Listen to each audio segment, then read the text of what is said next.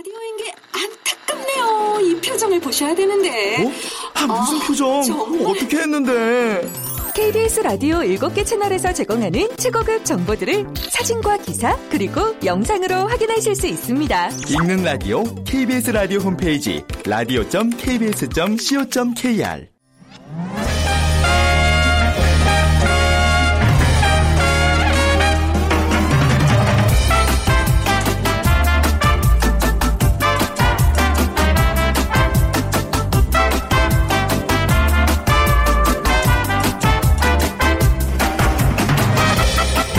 안녕하세요. 빅데이터로 보는 세상 아나운서 최현정입니다. 요즘처럼 각박한 도시 생활에서 이웃들과 만난다는 게 예전처럼 쉽지가 않습니다. 그래도 가끔 얼굴을 볼 수 있는 시간 하면 쓰레기 분리수거하는 날이 아닐까 싶어요. 윗집, 아랫집, 집집마다 가족들 몇 명이 일주일간 모아놓은 재활용 쓰레기를 챙겨 나옵니다. 그래도 서로가 지켜보는 이 시간 낯 뜨거운 행동은 거의 보이지 않는데요. 누가 보지 않는 경우라면 문제가 달라집니다. 집중 단속을 해봐도 CCTV를 달아놔도 주택가 골목 단속반의 눈길을 피해 쓰레기 무단 투기를 하는 사람들 도대체 마음속에 양심이 있는 걸까요? 자 무더위에 단속반들은 쓰레기와의 사투를 벌이고 있다고 합니다. 잠시 후 세상의 모든 빅데이터에서는요, 쓰레기 문제에 대해서 얘기 자세히 나눠보도록 하겠습니다. 그리고 world trend 빅데이터로 세계를 본다 시간에는요, 아베노믹스라는 키워드 분석해드리겠습니다. 자, 오늘 일본에 관한 얘기 이제 나눠볼 텐데요. 다음 중에서 일본에 관한 내용이 아닌 것을 골라주시기 바랍니다. 1번 벚꽃, 2번 초밥, 3번 짜장면, 4번 지진 중에 골라주세요. 자, 오늘 15일까지 일라디오 청취자 주간입니다. 라디오와 함께하는 시원한 여름이라는 주제로 2주간 여러분과 함께 할 텐데요. 오늘 당첨되신 분께는 일라디오 로고가 인쇄된 라디오 그리고 문정아 중국어에서 온라인 수강권 드립니다. 정답 아시는 분은 휴대전화 문자메시지 지역번호 없이 샵 9730으로 보내주세요. 짧은 글은 50원, 긴 글은 100원의 정보 이용료가 부과됩니다.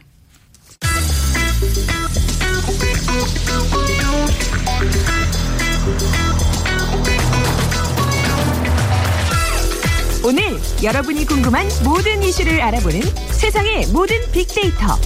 연세대 박희준 교수가 분석해드립니다. 네, 연세대학교 정보산업공학과 박희준 교수 나오셨습니다. 안녕하세요. 네, 안녕하십니까. 네. 자, 오늘 쓰레기 무단 투기에 대해서 얘기를 나누겠습니다. 요즘 뭐 무단 투기가 극성이라면서요. 예, 여름이 되면서 또 무단으로 투기된 쓰레기들이 악취를 풍기면서 네. 굉장히 많은 민원이 발생하고 있는 것 같고요. 얼마 전 언론에 소개된 한 서울시 구청 직원 청소 행정과 네. 직원의 하소연을 이렇게 정리를 좀 해보면요. 네. 요즘에 그 무단 투기 때문에 폐쇄회로 를 많이들 다는데 뭐 폐쇄로를 달아도 소용이 없다고 하고요. 네. 일부 지역에서는 양심 거울을 달아놓는다. 아, 그 앞에 거울을 놓고 본인의 얼굴을 예, 본인을 한번 들여다보라고. 네. 그럼에도 불구하고 뭐 아무 소용이 없다 하는 음. 의견들이 많이 있는 것 같고요. 저, 그야말로 이제 여름철이 되면서 정말 쓰레기와의 전쟁을 벌이고 있는 느낌입니다. 그래서 네. 제가 SNS상에서의 분석을 해보니까 어, 연관성이 높은 단어로는 엉망, 음. 불법, 과태료, 단속, 나아지지 않는다 등의 단어가 상위 순위에 위치해 있었고요. 네. 제가 이 방송을 한 이후에 단일 단어로 검색을 했을 때 96% 이상의 부정적인 견해를 보인 음. 경우는 아마 이번이 처음인가 싶은데 아, 네. 예, 쓰레기 무단 투기라는 단어를 넣어서 제가 분석을 해보니까 SNS 사용자들의 96%가 어. 부정적인 견해를 가지고 있는 것 같고요. 상위 순위에 위치해 있는 과태료라는 단어가 있는데 아마 여러분 참고가 좀 되실 것 같아서 제가 현재 그 쓰레기 무단 투기 관련된 과태료 부과 기준을 어. 좀 가지고 왔는데 예, 예. 알아두실 필요가 있을 것 그렇네. 같아요. 뭐 얼마가 이제 과태료가 부과되는지 예. 구체적으로 볼까요? 담배 공초, 휴지 등 휴대하고 있는 생활 폐기물을 버린 경우에는 5만 원이고요. 네. 그다음 비닐봉지, 보자기 등 간이 보관 기구를 이용해서 생활 폐기물을 버린 경우에는 20만 원. 음. 그리고 휴식 또는 행락 중 발생한 쓰레기를 버린 경우에는 20만 원이고요. 네. 차량, 손수레 등 운반 장비를 이용해서 생활 폐기물을 버린 경우에는 50만 원. 어, 네. 그리고 생활 폐기물을 버린 경우에는 50만 원에서 최대 100만 원까지의 과태료가 부과됩니다. 그런데 네. 문제는 뭐 이런 과태료 부과 기준은 정해졌습니다마는 음. 실제로 단속을 해서 과태료를 부과하는데 네. 굉장히 어려움을 겪고 있는 것 같아요. 그러니까 우리나라가 왜 재활용 그 이제 실천율이 세계 1위라 그러더라고요. 근데 이제 그거와 또 별도로 예. 또 이제 이게 계절적으로 이제 쓰레기 무단을 쓰레기를 이제 무단 투기하는 또 이런 현상들이 나타난다는 얘기인데 날씨도 더운데 이게 단속하시는 공무원분들이 얼마나 고생이 많으시겠어요. 그 생각 한 번쯤 하면 이런 일 좀 저지르는데 좀 머뭇해질 텐데 말이죠. 예, 참 네. 고생들 많이 하시는 네. 것 같고요. 서울시 한 구청의 그 청소행정과 직원들의 경험담을 제가 좀 정리를 해봤는데요. 네. 예, 쓰레기 무단 투기 단속을 나가서 단속원들은 그 뾰족한 쇠꼬챙이를 가지고 흰 비닐봉지를 찢으면서 음. 이제 누가 어 쓰레기를 무단 투기했나를 찾아내는 것 같아요. 그래서 네. 봉지 안에 들여다보면 뭐 돌돌 말린 기저귀, 국물이 흐르는 배추김치 아, 포기들, 네. 뭐한 움큼의 머리카락 이런 것들이 뒤엉켜 엉켜 있는데 단속원들이 흰 봉지를 바닥에 깔고 네. 음. 고지서나 명세서로 보이는 종이 조각을 찾기 시작합니다. 그래서 결정적인 뭐 영- 단서죠, 그게. 그렇죠. 네. 또 괜히 또 이렇게 무단 투기하시는 분들도 악용할 수도 있으실 것 같은데 네. 영수증, 명세서, 고지서 등을 가려낸 에, 등을 이제 퍼즐 맞추듯이 조합을 해가지고 음. 어. 어, 쓰레기를 무단 투기한 그런 주민들을 찾아낸다고 합니다. 네. 또 그러니까 일부러 굉장히- 이렇게 막 다 찢어서 버렸군요. 나름 머리 쓴다고. 그렇죠. 네. 어. 그러니까 이제 그거를 퍼즐 맞추듯이 그 악취가 나는 네. 음. 쓰레기 더미 속에서 그러한 영수증이나 명세도 고지서 등을 찾아내가지고 네. 그것을 퍼즐을 맞추면서 무단 투기한 분들을 이제 찾아내는 거죠. 그래서 최근 보면은 그 무단 투기, 쓰레기 무단 투기를 단속하는 공무원들 특히 여름철이 되면서 굉장히 많은 고생들을 하는 네. 것 같아요. 최근 뭐 그 고위 공직자들의 망언을 가지고 우리가 공무원들에 대한 사회 인식이 최근에 굉장히 안 좋아졌는데 음. 네네. 그건 일부 고위 공직자들의 얘기고요. 실제 일선에서 일하시는 이런 공무원분들은 맞습니다. 여름철이 되면서 여러 가지 민원 때문에 고생들 참 많이 하시는 것 같습니다. 그렇죠. 네, 힘내십시오. 맞습니다. 현장 에서 이렇게 예. 뛰시는 많은 그 공무원분들, 자 이런 또 더운 날씨에 그 노고를 우리가 잊지 말아야 되겠습니다. 근데 벌써 생활 쓰레기 종량제가 시행된 지가 꽤 오래 됐잖아요. 1995년이거든요. 네, 그러니까 95년. 한 21년이 됐어요. 그리고 뭐 나름 세계 1위의 어떤 그런 실천율을 자랑을 한다고 계속 언론에 나오는데 예. 실제로 보면 이런 행태들이 계속 나오고 있어요. 분리수거 문화가 아직 자리를 안 잡았다는 얘기인가요? 어떻게 봐야죠? 아직 제대로 자리를 잡지 못하는 것 같고요. 네. 아마 우리가 기억을 더듬어 보면 이전에는 그 단독주택 같은 경우에는 담벼락 안쪽에서 쓰레기를 버리면 담벼락 네. 바깥쪽에서 수거할 수 있도록 콘크리트 구조물이 돼 있었고 기억하시는지 음. 모르겠어요. 그다음에 아파트 같은 경우에는 이제 각 층에서 쓰레기를 투하할 수 있는 그런 통로구가 있었어요. 있었어요. 음식물 쓰레기 예, 지하까지 가는. 있었어요. 예, 예. 그러다가 이제 1995년부터 이제 쓰레기 종량제가 시행이 음. 되고 쓰레기들을 함부로 이제 버리지 못하는 에, 이제 법이 만들어졌는데 문제는 지난해 쓰레기 봉투 가격이 올라갑니다. 네. 그래서 지자체들이 이제 그 쓰레기 수거 처리 비용 이 이제 과다하게 발생을 하다 보니까 음. 그런 예산 부족한 것을 좀 메우기 위해서 쓰레기 봉투 가격을 올리는데 이것이 오히려 최근 와서 보면 좀 역효과를 낳고 있는 것 같고요. 네. 서울시 통계를 제가 한번 가지고 왔는데요. 에, 쓰레기를 무단으로 버렸다가 단속된 건수는 지난 1분기에 1만 5천 건 정도 되고요. 네. 2분기에는 2만 9천 건 정도로 늘었고 그리고 4분기에는 3만 700건 정도로 아주 급증을 했는데 에, 그 급증한 시점을 보면은 대부분의 지자체들이 쓰레기 봉투 가격을 올린 시점이라고 아, 예. 볼 수가 있을 그것 같아요. 가격이 이렇게 또 영향을 끼치는군요. 예. 네. 그래서 최근 와서 보면은 뭐 지금 시행한 지가 벌써 21년이 되고 있지만 음. 에, 아직까지도 쓰레기 종량제 제대로 우리 사회에 자리를 잡지 못하고 있는 것이 아닌가 하는 생각이 듭니다. 네. 왜 이렇다 보면 이제 관련 민원도 급증을 하고 있겠네요. 그러니까 뭐 단속원들이 자리를 옮길 무렵 근처 이제 한 제가 사례를 가져왔는데요. 단속원들이 네. 자리를 옮길 무렵 근처에 다세대 주택에 사는 주민들이 이제 모여서 또 하소연을 하고 왜냐 왜 우리 동네에는 CCTV를 달아주지 않느냐. 음. 네. 정말 함부로 버려진 쓰레기 특히 이제 음식 쓰레기 때문에 악취가 나고 네. 그 악취 때문에 에, 생활이 힘들다 정도의 이제 하소연을 하고 있는데 그래서 때로는 이제 경찰까지 출동이 돼서 음, 그 네. 쓰레기를 무단 투기한 범인들을 찾아내려고 노력을 하는데 잡기가 쉽지가 않은 것 같아요. 네. 그래서 아까 뭐 제가 서두에 말씀드렸지만 또 CCTV를 달았다고 한들 음. 그 다음에 또 양심 거울을 달았다고 한들 어, 그것을 또 사각지대 를 찾아서 쓰레기를 버리시는 분들이 있는 것 같고요.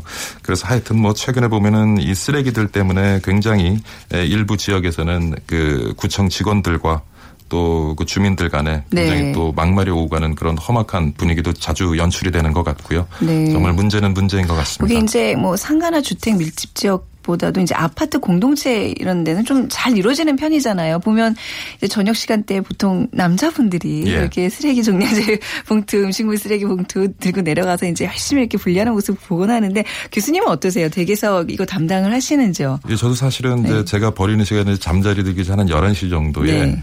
모르겠어요. 아직까지도 저도 아직 사고 방식이 좀 구시대적이라서 그렇지. 네. 에, 특히 이제 저희는 그 쓰레기 봉투를 가지고 가는 엘리베이터가 분리되어 있거든요. 네. 그러다 보니까 아. 거기는 주로 이제 쓰레기 봉투를 들고 타는 아주머니들이 아들- 많아요. 아, 네. 그래서 왠지 좀 마주치면 쑥스러운 느낌이 아, 들고 그래요? 해서 저는 한 어. 11시쯤 되면은 좀 인적이 드뭅니다. 네. 그래서 그 시간을 이용해서 이제 분리수거한 거나 쓰레기 음식물을 제가 좀 버리는 편입니다. 어, 아니 이제 재활용품, 그 쓰레기 재활용품이 굉장히 살면서 많이 나오잖아요. 그래서 저희 집도 항상 한 가득 있는데 저는 꼭 우리 아들을 데리고 내려가요. 그래서 이제 뭐 비닐, 무슨 뭐 예. 깡통, 고철, 뭐 이제 플라스틱 이런 거 이제 나눠서 담는데 그렇게 재밌어 하거든요. 이걸 좀 어렸을 때 이렇게 생활화가 되는 좋은 게 교육이죠. 이게 예. 중요한 것 같아요. 결국은 교육인 것 그렇죠. 같아요. 예. 그리고 이제 차량에서 왜 쓰레기들 이렇게 막 무단으로 이렇게 투기하는 경우들 있잖아요. 이거 굉장히 교통사고의 위험도 높은 거잖아요. 이 문제도 좀 짚어주세요. 참뭐 네. 최근 보면 또 이런 경우도 있어요. 네. 쓰레기를 모아갖고 직장에서 버리는 분들이 그렇게 있답니다. 맞아요. 예. 그리고 네. 산책을 하면서 또 공원 쓰레기통 버리시는 네. 분도 꽤 있고요. 네, 네. 그만큼 이제 종량제 그 봉투값이 좀 부담이 된다고 생각하시는 것 음. 같은데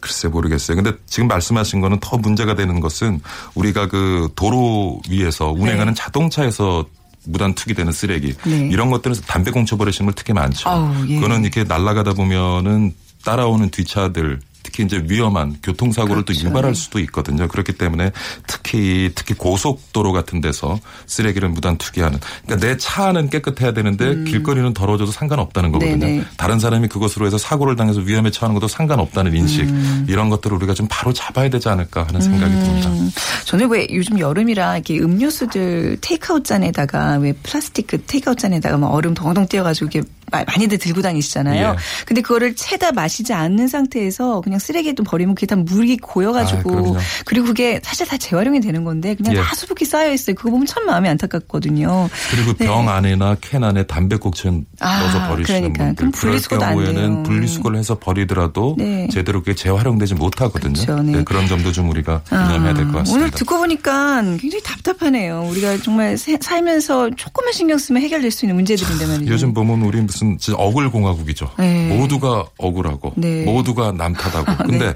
한번 우리 좀 자신을 돌아봐야 될것 같아요. 우리 음. 늘뭐 이렇게 사회 갈등을 겪고 어려움에 직면하게 되면 우리 사회 지도층들에 대해서 손가락질하고 욕합니다. 그럼 네. 과연 우리는 어느 수준에 와 있는가? 그렇죠. 네. 그래서 제가 이런 문제를 접하면서 쓰레기도 쓰레기지만 우리 사회 리더십도 중요합니다. 네. 물론 굉장히 중요하지만 올바른 리더십이 서게 하는 것은 올바른 팔로우십이 아닌가. 네. 그래서 우리가 이렇게 쓰레기 버리는 문제 하나하나에도 좀 우리가 어, 지금까지 가져왔던 자세를 다르게 가지고 갈때 음. 그때 우리도 또 당당하게 잘못된 것을 지적할 수 있는 그런 어떤 자격도 생길 수 있다고 네. 보여지고요. 그런 우리 시민들이 이러한 성숙된 의식을 가지고 있을 네. 때 정치 지도자들이나 이런 고위 공직자들도 우리를 음. 두려워하고 올바로 선 리더십을 보여주지 않을까 하는 네. 생각을 해봤어요. 네, 이제 이 시대를 이끌어갈 것은 이제 시민이다. 그래서 이 이제 시민이다라는 캐치프레이즈를 많이 요즘 내세우곤 하는데 그 안에서 내한 명의 시민으로서 그 의식을 꼭 갖추는 일 잊지 마셔야겠습니다. 자, 오늘 쓰레기 무단 투기에 대한 이야기 나눠봤습니다. 말씀 감사합니다. 네, 감사합니다. 연세대학교 정보산업공학과 박희준 교수와 함께했습니다.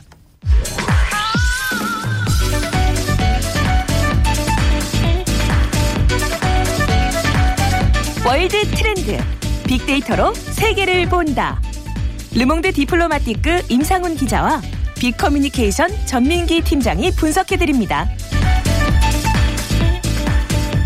네, 임상훈 기자, 전민기 팀장 두 분과 함께합니다. 안녕하세요. 네, 안녕하십니까. 네, 안녕하세요. 자, 오늘 빅퀴즈 어느 분께서 수고해 주실까요? 임상훈 기자님한테 네, 부탁드릴까요? 네. 제가 한번 드리겠습니다. 네, 네. 오늘 일본에 대해서 이야기를 나눠볼 텐데요. 네. 다음 중에서 일본에 관한 내용이 아닌 것을 골라주시면 됩니다. 네. 1번 벚꽃, 네. 2번 초밥, 네. 3번 짜장면, 네. 4번 지진. 음, 중에 일본과 관련이 없는 것. 예, 빅데이터로 본 세상 앞으로 문자 보내주세요. 휴대전화 문자 메시지 지역번호 없이 샵 9730이고요. 짧은 글은 50원, 긴 글은 100원의 정보 이용료가 부과됩니다. 자, 참의원 선거 결과가 나왔고 이제 아베노믹스 어떤 이탄을 이제 사람들이 이제 기대를 하고 있는데 오늘 그 얘기를 좀 나눠 보도록 할게요. 선거 결과를 좀 먼저 짚어 볼까요? 네, 지난 이제 일요일 선거가 있었죠. 네. 참의원 선거. 그러니까 일본은 뭐 잘 알려졌지만 양원 네. 어, 중의원과 이제 참의원이 있는데 어 이제 참의원 참의원이 이제 그 상원에 상원, 해당되죠. 네.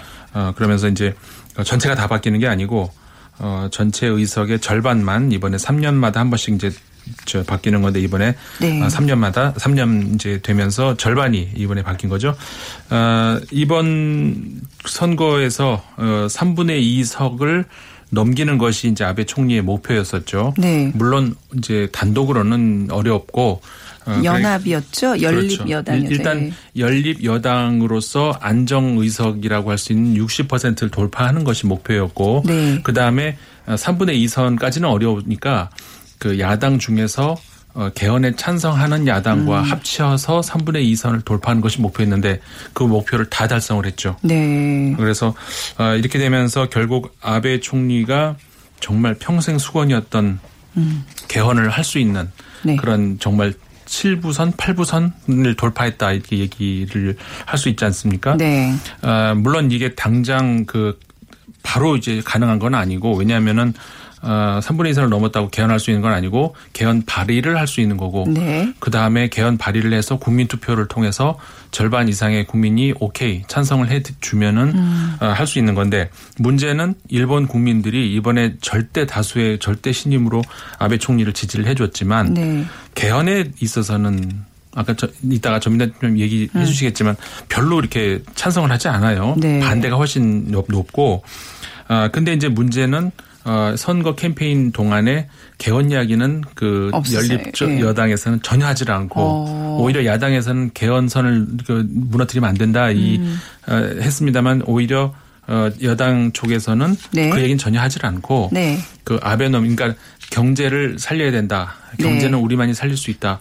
그게 이제 먹혀 들어간 거죠. 어, 근데 그. 개헌선 얘기를 굳이 여당 쪽에서 언급을 안 했더라도 조금 그래도 자기가 어떤 투표를 하는 사람 입- 입장에서는 선거권을 가지는 입장에서는 관심을 가져야 되는 내용 아닌가요? 그러니까 저는 네. 거기서 네. 이런 말씀이 좀 민감한 얘기인지는 모르겠습니다만은 일본의 그 시민 사회가 너무 허약한 것이 아닌가. 특히 정치 의식이 정치 의식이. 굉장히 그러니까 좀 낮죠. 네. 지난번에 우리 브렉시트 얘기할 할 때도 네. 정말 어이없는 이유로 브렉시트에 찬성 표를 던졌다는 우리 얘기하지 않았습니까? 네. 이번에도 그 3분의 2, 선을 넘어선 다음에 음. 이제 주, 주민 그 저 여당이 지지를 했던 사람들한테 네. 이제 인터뷰들이 몇 번 있었어요.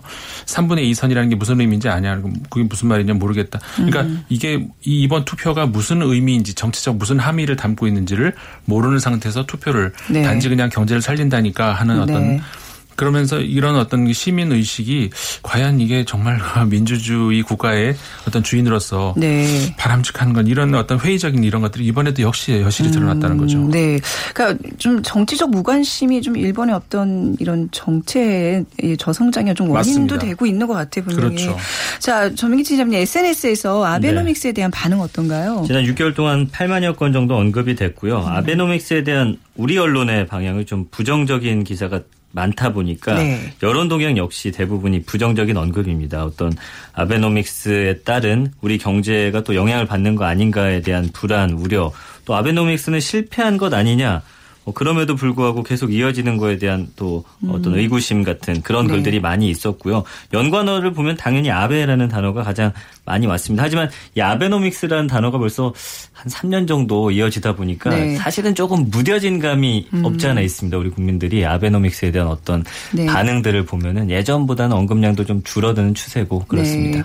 자, 이렇게 뭐 정치적으로 민감한 사안이 분명히 걸려 있음에도 불구하고 압도적 표차로 현 정부를 재신임을 했어요. 그래서 결국 이제 아베노믹스가 선택이 된 건데 그 핵심이 무엇인가요? 어, 물론 이제 뭐 이 복잡한 그 내부가 있습니다만은 네. 간단하게 그 아베노믹스를 설명을 하자면은 그 N저 현상을 이제 계속 이제 유지를 하겠다는 거죠. 네. 그렇게 이끌어서 어, 그로 인해 가지고 이제 어, 기업의 수출력 그러니까 N화가 내려가면 아무래도 일본 제품이 앞- 밖에서 팔리는데 유리하지 않겠습니까? 그래서 일본 기업의 어떤 그 수출 경쟁력을 높인다. 그래서 이제 수출 활성화로 경기를 활성화 따라서 활성화시킨다. 이게 이제 아베노믹스의 이제 핵심인 거죠. 네. 그러니까는 이제 엔저 현상을 만들기 위해서는 금리를 어, 낮춰야 되고 돈을 많이 풀어야 되고 그러니까는 그러니까 통화 정책까지 같이 따라가면서 그러니까는 뭐 이런 얘기가 있죠. 그 엔고 탈출을 위해서 이 신문 찍어내듯이 윤정기를 돌려가지고 화폐를 찍어낸다. 네. 무한 화폐는 찍어내겠다. 이런 이야기까지 이제 나올 정도로 하여간 모든 정책 수단을 동, 그 가리지 않고 총동원해서 엔고만 탈출하겠다. 이런 것이 이제 아베노믹스의 어떻게 보면 가장 그 핵심이라고 할 수가 있는 거죠. 근데 그 이제 그 앵고 현상으로부터 어떻게 좀 뭐좀탈 출하겠다는 생각이 지금 브렉시트 이후에 본인들의 어떤 그 의지대로 될 수 있는 게 아니잖아요. 세계 그렇죠. 경제 흐름에 이렇게 영향을 받는 건데 네. 지금 어떻게 좀 뭐 회복이 되고 있는 거예요, 그러면? 그러니까 그 네. 말씀을 하셨습니다마는 2년 동안 쌓았던 공든탑이 브렉시트로 한 방에 무너지지 그, 네네네. 않았습니까? 그런 걸 보면서 정말 이거 어, 어떤 경제학자도 어떤 그 정책 그 입안자도 이거는 할 수 없는 것이 경제다 이런 네. 얘기가 나오고 그랬었는데 어, 뭐 다행 뭐 아베 총리 입장에서는 다행이겠죠. 네. 어, 어쨌든 간에 그 이번에 선택을 받았고 국민들로부터 선택을 받았고 거기에 대한 화답하는 차원에서 아베 총리가 또 이번에 2차 어, 겨, 저 경기 부양 엄청난 규모의 네. 어, 10조 엔 규모의 이제 어, 경기 부양을 하겠다 이런 발표가 나왔고 그, 그다음에 또 하나가 이제 외부 영향 저 영향인데 영국 그게 저 이번에 그 총리가 이번에 결정되지 않았습니까? 어, 다행히도 어, 영국 입장에서도 어, 이제 새로 26년 만에 여성 총리가 등장을 하면서 어, 브렉시트에 뒤따른 어떤 후폭풍, 네. 어떤 그 혼란 이런 것들이 조기에 빨리 어떤 수습이 되는 그런 모양새가 되면서 어, 외부적인 어떤 영향도 어떻게 정리가 되, 되어가는 쪽으로 음. 그러니까는 안전 자산 쪽을 이제 택하, 택하기 위해서 엔화 쪽으로 몰려들었던 네네. 그런 돈들이 살짝 다시 또 이렇게 물이 이렇게 다시 빠져나가 음. 그러면서 엔화가 이제 조금씩 또 이렇게 낮아지는 음. 그런 방향으로 가고 있거든요. 그러니까는 아베 총리 입장에서는 뭐 굉장히 다행스러운 거죠. 이렇게 되면 뭐 앞으로 가능성이 있다 이렇게 생각을 할 수가 있는 네, 거죠. 아직도 이제 전 세계 경제에서는 이제 엔화가 안전자산을 대표하고 있기 때문에 이제 네. 이런 경제 결- 선택을 할 수 있는 건데 이건 사실 또 어떻게 될지 모르는 일이잖아요. 그렇죠. 네, 네. 네. 자, 전민기 팀장, 아베 총리는 아베노믹스를 내세워서 큰 이제 이 선거에서 네. 큰 선거마다 이제 연, 연승 연승 4연승을 거뒀어요. 그렇죠. 네. 2012년 중의원 선거 또 2013년 참의원 그리고 2014년 중의원에 이어서 이번에도 어, 승리를 거뒀는데 어떤 선거의 프레임을 잘 잡은 것 같아요. 왜냐면 약간 예 선거의 왕. 그렇죠. 네. 브렉시트 네. 때문에 어떤 경제 위기감을 확 느꼈거든요. 일본 시민들이. 네. 근데 이거를 잘 공략한 것 같습니다. 네네. 그리고 또 여기에 하나 더 맞물려 가지고 야권에서 어떤 대항마가 나타나지 않았습니다. 음. 사실 네. 정치라는 거는 어 여러 가지 어떤 뭐 어, 그런 것도 중요하지만 인물이 사실은 있어야 네. 되거든요. 근데 여기에 맞서 싸울 만한 인물이 없었다는 것도 야, 이왕 이렇게 된 거 한번 아베를 좀 더 믿고 한번 맡겨보자라는 네. 그런 반응으로 좀 많이 흘러가면서 지금 승승장구하고 있는데 글쎄요, 이게 일본의 미래에 어떤 결과를 가져올지는 좀 더 지켜봐야 할 것 같습니다. 네. 근데 이런 사안들, 중요한 사안들이 있었음에도 불구하고 그 투표, 선거권을 가진 사람들이 잘 모르고 투표했다는 얘기는 쟁점을 감췄다고도 봐야 될까요? 그렇죠. 아까 네. 말씀해 주셨지만 쟁점 감추기가 아주 이번에 이슈가 됐습니다. 네. 그래서 말씀해 주신 대로 야권에서는 이 헌법을 개정하는 거에 대한 어떤 프레임을 잡고 갔고 음. 아베는 서- 그거 철저히 숨겼습니다. 음. 계속해서 우리 경제를 살려야 된다. 네. 아베노믹스를 계속 주창하면서 사실은 정치라는 게 먹고 살만 해야 또 어떤 이슈에 관심이 가는 건데 네. 젊은이들도 그렇고 좀 뭔가 삶이 빠듯하다 보니까 우리는 뭐 일자리 더 잘 구해주고 우리가 먹고 살기 더 좋은 그런 당에다 네. 투표를 하겠다. 그러면서 약간 눈 가리고 아웅하기 식으로 어떻게 먹혀 들어간 거죠 그런 음. 네, 것들이. 네.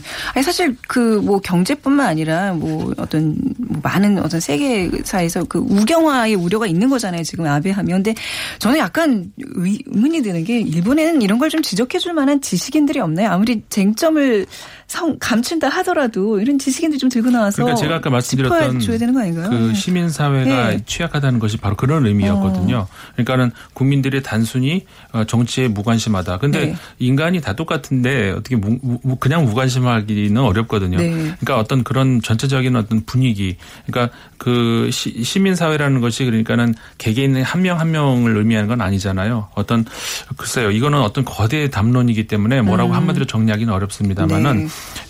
과거 이제 60년대에 그렇게 이제 들끓었던 일본 이 사실 사실 그, 다, 그 당시에는 일본도 굉장한 어떤 그 시민의 힘, 학생의 힘이 있- 있었지 않습니까? 네. 근데 왜 이렇게 무기력해졌는지 그러게요. 그 정치인들의 어떤 소위 그 엘리트 파워에 그냥 이끌려가는 이게 뭐 일본만의 일은 음. 그러네요. 네. 저는 그래서 그런 면에서는 우리나라가 그런 면에서는 굉장히 건강한 것 맞- 아닌가 맞 아요. 네. 예, 그런 생각도 들어요. 그렇죠. 어떤 사안이 있을 때마다 정말 다들 불같이 다들 일어나는 그런 기질들이 네. 그렇죠. 있잖아요. 오히려, 오히려 지금 브렉시트 예. 그다음에 예. 아베노믹스 이런 문제에 있어서 정작 그 해당 국가보다 우리나라 맞아요. 국민들이 더 많이 알고 있는 것 검색도 더. 많이 될 걸요. 네. 그좀더 덧붙이자면은 네. 어, 많은 이제 학자들이 그런 의견을 많이 내놨는데도 음. 불구하고 사실은 거기에 대한 관심이 있고 또 어떤 의식이나 흐름이 있어야 그걸 보게 어. 되는데 네네. 그런 건 있지만 보려 하지 않는다면은 네. 그알 수가 없는 거죠. 아, 우리는 그런 좋은 글 한번 뜨면 계속 이제 막 전달 전달 맞습니다. SNS 통해서 확산이 그렇죠. 되는데 말이죠. 자, 그렇다면 이번에 헌법이 개정될 가능성은 일본 이 헌법이 개정의 가능성은 어느 정도 되나요? 일단은 참 재밌는 게 아까 말씀해 주신 대로 개헌 세력이 3분의 1을 넘어야지 이제 국민 투표가 어, 들어가게 되는데 네. 선거가 끝나고 나서 이제 그 나오는 사람들을 어, 출구 조사를 해봤더니 네.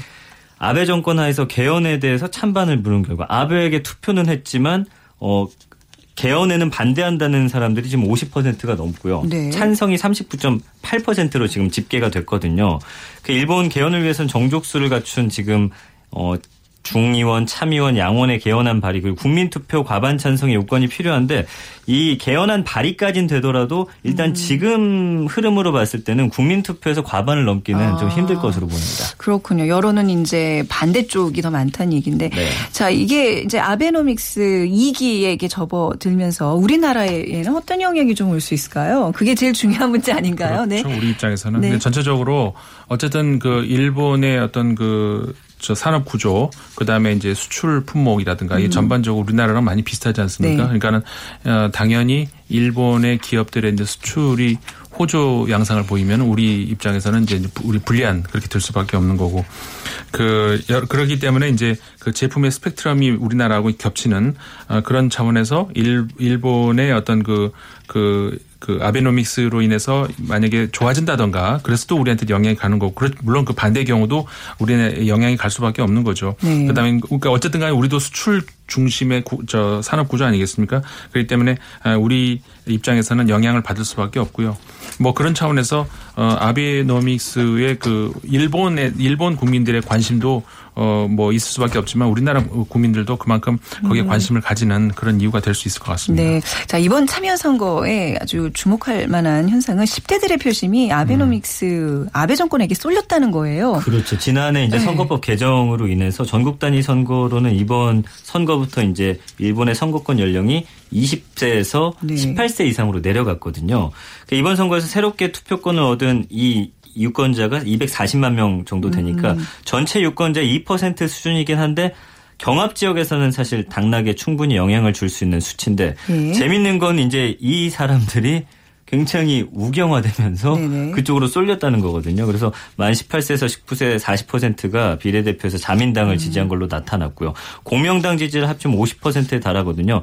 재밌는 건 민진당 지지자는 17%에 불과했는데 네. 이거 10세 그러니까 10대뿐만 아니라 20대, 30대 역시도 그래요. 이런 똑같은 흐름이라는 거죠. 오히려 40대 이상이 어떤 전쟁을 겪은 세대들이 우경화에 대한 어떤 우려를 나타내면서 네. 오히려 반대표를 더 많이 던졌습니다. 음, 이 젊은 세대가 정치적으로 좀 보수적인 성향을 띠는 이런 국가 사실 별로 많지는 않은데 말이죠. 거의 없다고 네, 봐야죠. 네. 그래서 최근에 경기 상황과 사실 무관치 않아 보이고요. 역시나 네. 경기 고용 문제고 네.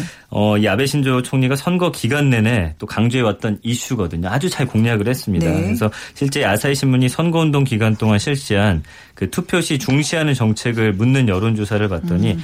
역시나 18세에서 19세는 경기 고용을 최우선을 꼽았기 때문에 네. 그리고 그 세대가 그럴 수밖에 없는 것이 맞죠. 최근 그 아베 정권 한 2년 동안에 아비노미스가 그래도 잘 돌아가는 것 같이 보였거든요. 그러니까 네. 오랜 경제 침체를 겪은 끝에 이제 그렇게 된 상황에서 당연히 그 세대에서는 오 이거 이게 음. 계속 지속돼야 된다 이런 맞습니다. 생각을 할 수밖에 없죠. 브렉시트는 그냥 어쩔 수 없었던 외부 요인이다 이렇게 평가를 하나 보죠. 네. 그렇죠. 자, 뭐 주변국들의 우려, 뭐 걱정, 비판에도 불구하고 뭐 일본에서는 이 아베노믹스가 상당히 긍정적인 평가를 받는 것 같은데요. 계속 이어질지 한번 지켜보도록 하겠습니다. 오늘 두 분 말씀 잘 들었습니다. 감사합니다. 네, 감사합니다. 네, 임상훈 기자, 전민기 팀장 두 분이었습니다. 자, 오늘 빅퀴즈는요. 3번 짜장면 일본과 관련 없죠. 5988님 요즘에 시골에서도 일하다 새참으로 배달 인기 인기 메뉴가 되고 있습니다 하셨어요. 중국어 수강권 보내드리겠습니다. 그리고 0036님 북한 강변 어, 달리다가 청평호를 보면서 문자 보내주신다고요. 좋은 하루 되시기 바랍니다. 네, 빅데이터로 보는 세상 오늘 마무리하겠습니다. 내일 오전 11시 10분에 다시 찾아 뵙죠. 지금까지 아나운서 최현정이었습니다. 고맙습니다.